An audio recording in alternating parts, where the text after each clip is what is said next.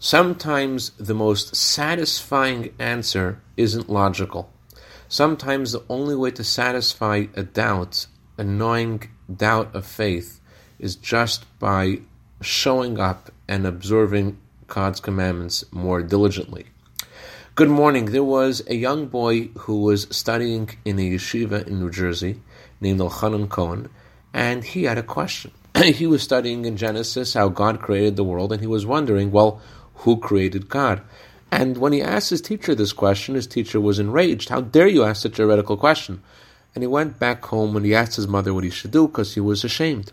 His mother said, let's write a letter to the Rebbe.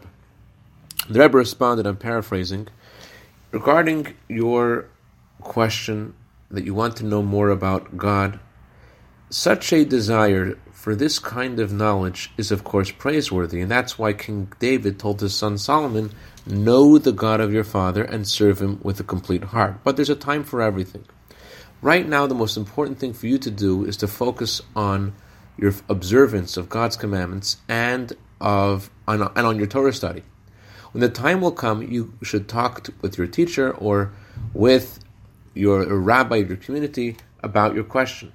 When God gave us the Torah, the first thing that we said to God was, we will do, even before we said, we will understand. And that is how a Jew achieves a satisfying understanding of Torah, by observing God's commandments.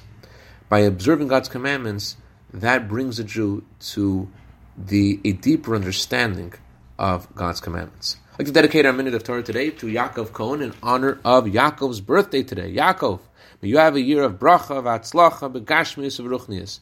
Have a wonderful day.